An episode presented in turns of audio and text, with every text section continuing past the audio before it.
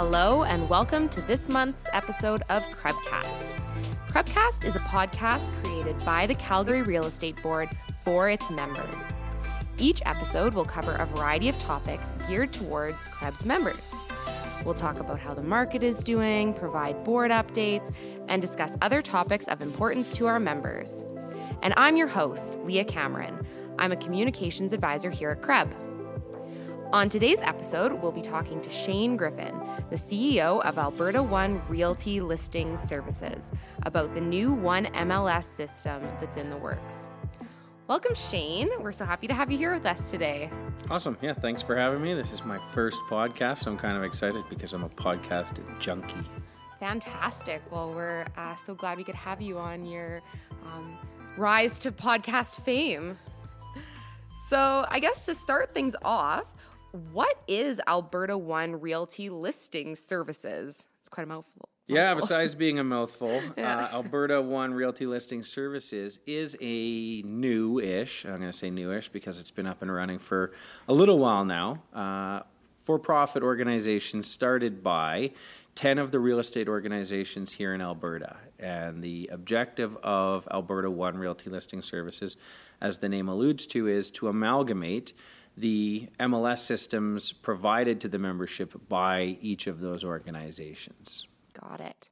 Um, and so, why the merge into one system? There's there's a lot of benefit and a lot of reason, obviously, to pulling all of the members into one MLS system in the province. Um, it starts, you know, if you go really high level, you can look at it from the perspective that, from the RECA standpoint, an agent is licensed to trade in real estate anywhere in the province. And while that's not necessarily a day to day reality for a lot of members, I'm not listing a house in, in Calgary this morning and one in Grande Prairie this afternoon. It doesn't mean that there isn't some synergy uh, going back and forth between the various areas in the province and having access to all that information, even if it's purely for uh, access to information and understanding what's going on in the different markets. Uh, but it can move up at the agent level where you start to get a lot more synergy. I may have a client that is selling a house here in Calgary. I know they're moving up to Grande Prairie or they're moving to Fort McMurray, um, retiring to Medicine Hat, whatever might be going on. Having that insight and information allows me to open that initial door up into a market that I would have been lightly informed previously by data co op and help them understand what that looks like. It's going to make it a lot easier for me to help them even transition into that market, hand off to another agent over there. So at that individual agent level, it definitely makes a lot of sense. On the flip side to the agents, you have the brokers, and we do have brokers that have multiple offices in multiple regions in the province right now, and they have to have multiple memberships. In this scenario, it's going to give a lot more flexibility to the brokerage model where that broker can operate out of their main ground, whether that be Calgary, whether that be Red Deer, wherever that agent or wherever that brokerage is, and then have their agents working in the markets that they're supporting them in. So opens that up without having to have multiple layers on top of the membership. Um, the third big reason definitely comes around to just economy of scale, and you know, economy of scale is not always just perceived as what does cost look like to me. It's how do you take a lot of the benefits that can be layered on top of more users on one system. Um, so that gets into system management. It gets into uh, ability to develop on top of and provide more services in the way of improved technology utilization, efficiency of data access, uh, and, and, even net new tools that we develop and build specific to our members' marketplaces all becomes much easier, as does sharing of education, um, change management, stuff like that. So huge scale that opens up as we put more and more people on and reduce the number of systems that need to be managed. That's great. Sounds like there's going to be a lot of benefits to it.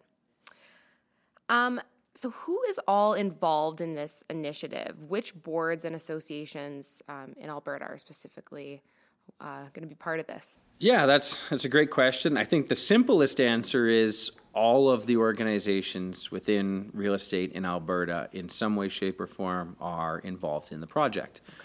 Um, how does that really break down? That's you know that's where then the next question goes, and the one that's been raised by a lot of people is being well, if everybody's in, how come I heard Edmonton's out? Right. And that's I guess that is a reality that is tied to perception. Edmonton did not initially come in on the ownership of Alberta One Realty Listing Services. But what they have been very open about is their desire to work with and data share with and figure out how they keep their members plugged in as well as share that data with the other members in Alberta. So we're obviously very early in the process and we're starting to work through that. But the goal is that we truly have a single listing set of data for the province and everybody included. So all the boards, in some way, shape, or form, are either bringing their MLS system into a single database and leveraging the ability to centralize the management and the development on top of that, or sharing data back with that organization. Um, the one red herring, I guess, is AREA. They don't have an MLS system, but what they do have is data co op, and that's really where we try to share data at the various levels today. And it's just, you know, great on AREA's part. Um, committing to and providing that tool out there for members. Unfortunately, the technology that their offerings built on is old. It was poorly designed in the beginning. I don't know that there's anybody that could tell me, "Hey, I use data co-op every day and I love it."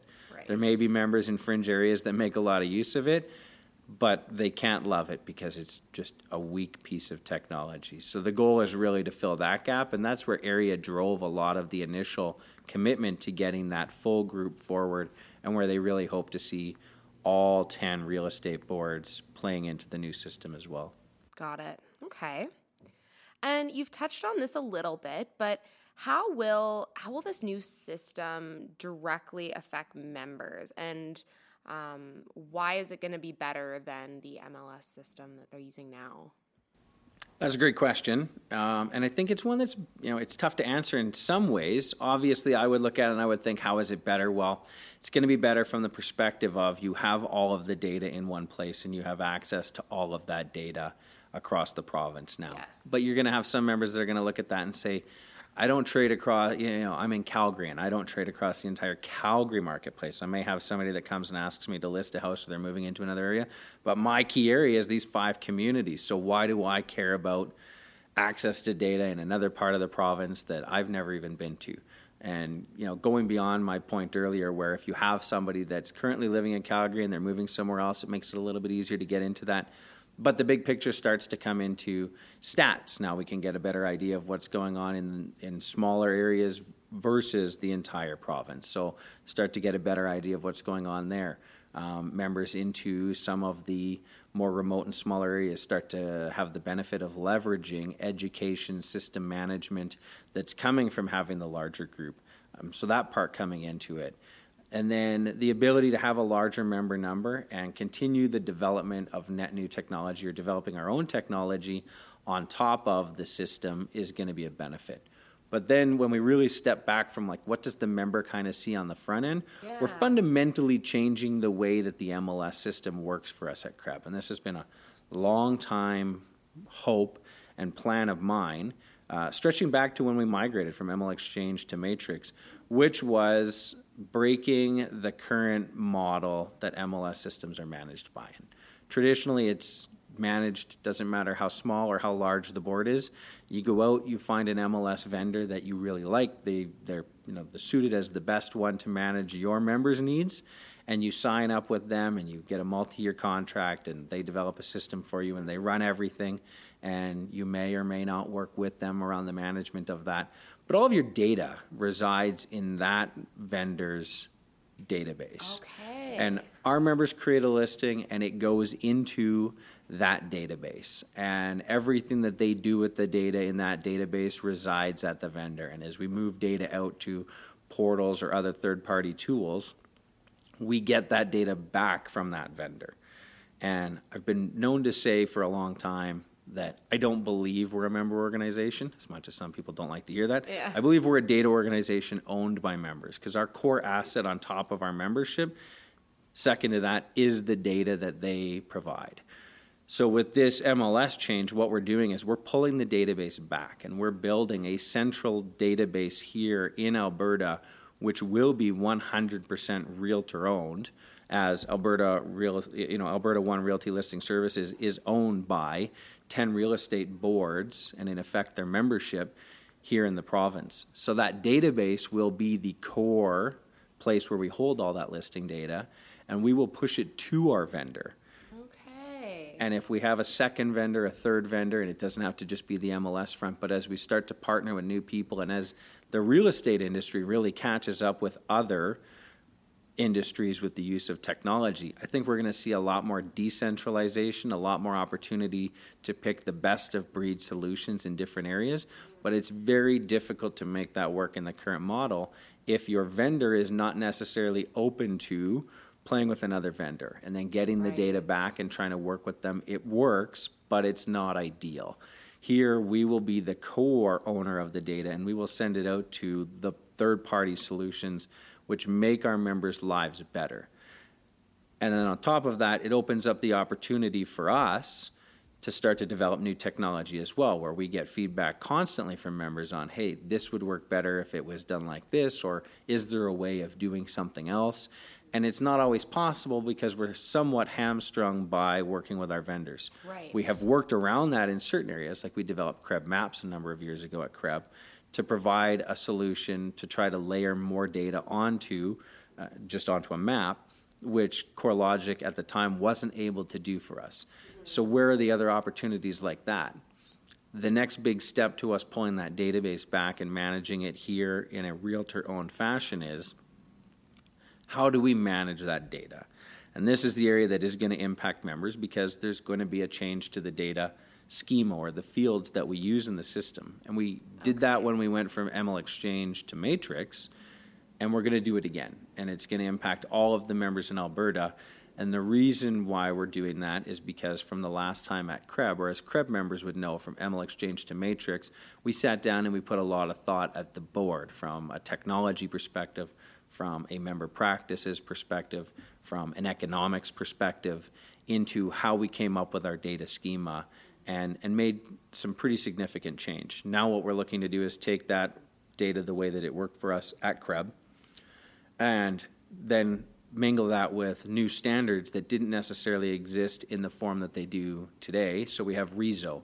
Uh, it's the Real Estate Standards Organization out of the United States, and they've got some really well developed standards, and they marry very well into what we do in Canada. So, is it an American standard, or can we look at it as a, a, North American standard as more people in Canada start to adopt that?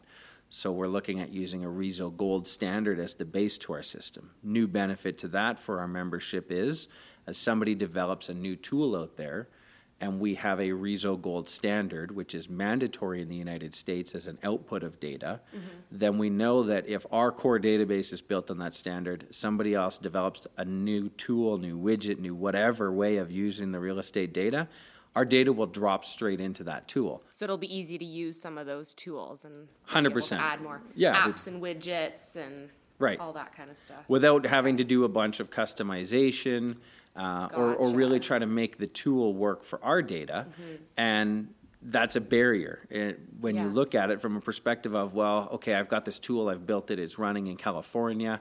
California has a MLS system with 80, 85,000 people on it. So I can build to that and it's got a lot of benefit. Do I want to do customization on my end to bring that down to a potential five and a half thousand members, of which we might get 10%, 20%. So we're going to get somewhere, you know, let's say between 500 and 1,000. Yeah, it's not worth it for me to do that work.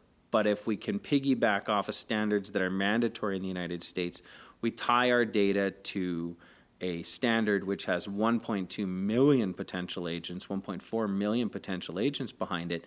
So now you're not having to customize for me. I know it will work as a drop in. Right. The flip side to that benefit is we've been very entrepreneurial in the way we've looked at systems. As I mentioned, CREB's Maps. We've built other proprietary technology on the back end for automated data checking and stuff that the members don't necessarily see. But now that we have a for profit organization owned by our members, all of the tools that we build and we map to that new data standard that we're following, it opens up a potential marketplace of 1.2, 1.4 million members that we could turn around and start to make those tools available because we know that there is no major customization necessary. So it makes it very easy for us even to manage delivery into another area. Right. So you know the benefit's huge, but it really depends on how you look at it. And if you're looking at it from the day-to-day perspective of the agent, I would say for some agents there'll be great benefit. Yeah. The ability to have more support, have a help desk, have integrated support in the tool that can walk me through how to do stuff, um, portability of my data around the province or the ability to see it. But a lot of that could be subjective. And it's really does it impact me if I'm a member who's trading in Southwest Calgary today and that's predominantly where my business is and that's predominantly where my business is going to continue to be. So then as we start to drill, drill down into that other idea of but now we can make more technology available to the membership, we can capitalize on the technology that we've invested in in the past and we've developed by moving it out into other areas and really providing services and operating a true real estate technology company in the way technology companies operate in other in other sectors and Yeah. other parts of the world, um, that's going to have some benefit to the members that they might not have direct line of sight to today, but it will build as we move forward down the line. Okay. Lots of potential with this new system beyond just being able to see data for just our province, it sounds like. Um, and so I've heard that currently we are in the brownout phase of this whole transition, uh, which is quite the name. Uh, what exactly does this mean? Yeah, there's there's nothing sexy about being in the brownout, that's for sure. But uh, what does a brownout mean? Well, from a technology perspective, all that was putting a stop for changes in. Um, as you're trying to build a new system and migrate systems into a new one, you need to know where you're coming from and where you're going. So, stopping changes in the system lets you know where you are today. Um, what we'll ultimately be moving into will be a blackout, and that will be where there's no changes, and that'll be across all of the systems in the province that are migrating into the new MLS system yeah. and it just gives us that timestamp for this is where the system is and and it's not changing so that we can continue the development and then the migration of data et cetera um, into the new new mls database and, and tool with the vendors. Big piece to that will really be yes if you call in and you're you're looking for a change or there's a good idea it'll be worked into the new system not the old one and it won't happen immediately. So not that changes aren't happening there's just a delay on them. Right. obviously if there's something critical if the system has an issue if there's a failure those changes still get addressed in the system the way it is today and just creates a little bit more headache as you're moving forward in the development phase Got it. So the system you'll you'll keep it up and running. You'll fix any bugs. Just no new kind of voluntary changes. Yeah, no happen. no enhancements happening on the current system or changes that aren't tied to system capa- like system Yeah. performance. Gotcha. And what is your anticipated timing to have the new system fully up and running? Yeah, it's a great question. Um, it's one that everybody's asking and trying to provide some line of sight around. And the problem is, we're in that initial phase of getting the the new organization stood up, um, understanding what the landscape looks like around the province, dealing with a number of vendors. How does that all come together? But if you know, at a high level, and a lot more communication will be coming out to the membership in Yeah. the not too distant future, because we're near finished that first phase of who are we, what are we, what are we doing, who are we doing it with the big picture for the membership will be uh, development will be starting in the summer. We'll be working that through the fall, and we'll be starting to look at actually moving members' member data, likely or ideally, very late into Q4 of this year, um, but but carrying over into Q1, Q2 of next year. So when will the project start? Well, it's it's kicking off now, but develop like true system development will be starting in late July. Um, goal is to have the system done, complete, all of the members migrated and running on our new platform provincially in, by Q2 2020. Got it. So it's a, it's a little bit of a window, but in the grand scheme of things, it's not that big of a delay. No, definitely. It'll I'm sure it'll be up and running before we know it. Which is so exciting. Great.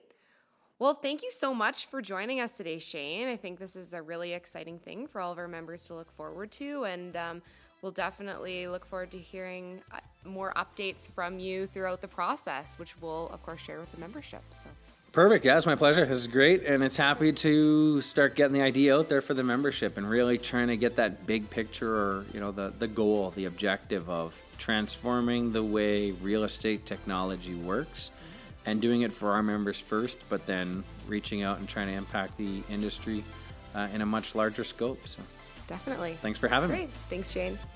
Before we leave, I want to remind everyone that CREB's Realtor Roundup event is happening on Friday, July 5th at the Ranchman Stampede tent. You can find the registration link on CREBLink. Just look for the Realtor Roundup banner on the homepage. And thank you to everyone who tuned in for the podcast. And make sure that you keep an eye on Krebs Talk for our next episode.